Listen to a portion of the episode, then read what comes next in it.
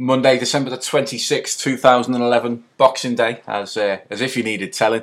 And Everton stole a point at the Stadium of Light to remain unbeaten by Sunderland in over a decade of football. 15 games now against the Black Cats without defeat. And uh, we really did steal it today. The Blues made hard work of it, going behind in the first half after dominating the home side for 25 minutes. Tim Cahill going close twice and Louis Saha getting it all wrong when he had a free header at the far post. Stefan Sessegnon was the instigator for the Black Cats, going on a mazy run through the Everton defence and setting up early substitute Jack Colback, whose deflected shot left Tim Howard stranded. Colback had replaced uh, Titus Bramble, which I'm sure we were all disappointed about because whenever he's on the pitch, you can almost uh, guarantee a clanger. Uh, the shot was deflected by Sylvain Distin, although he remained solid for the rest of the game. From then until half time, it was a different game.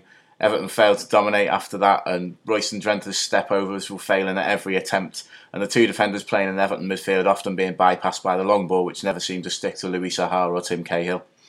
Even when Phil Neville and Johnny Heitinga were given the opportunity to play the ball, it was often sloppy, and the Everton captain appeared frustrated at his own lack of ability, leading to rash tackles time after time. Although it was Heitinga that was booked by Howard Webb uh, 20 minutes from time. The Blues were, though, handed a gift of a penalty after Leon Osman tripped over his own feet inside the penalty area, and Howard Webb gave himself plenty of time to decide it was an Everton spot kick. Leighton Baines, who had been having the most success for Everton down the left, smashed the ball into the top right hand corner, and amidst the cheers, you could almost hear the sighs of relief. Sunderland piled under pressure after the goal, but in truth, neither goalkeeper was troubled too much aside from picking the ball out of their own nets. Sylvain Distin returned to the heart of the Blues defence and was his usual solid self, but it was the midfield that Everton came undone time after time. Playing two defenders will lead to a lack of creativity, as was displayed today, and that lack of a creative touch can often put your defenders in trouble.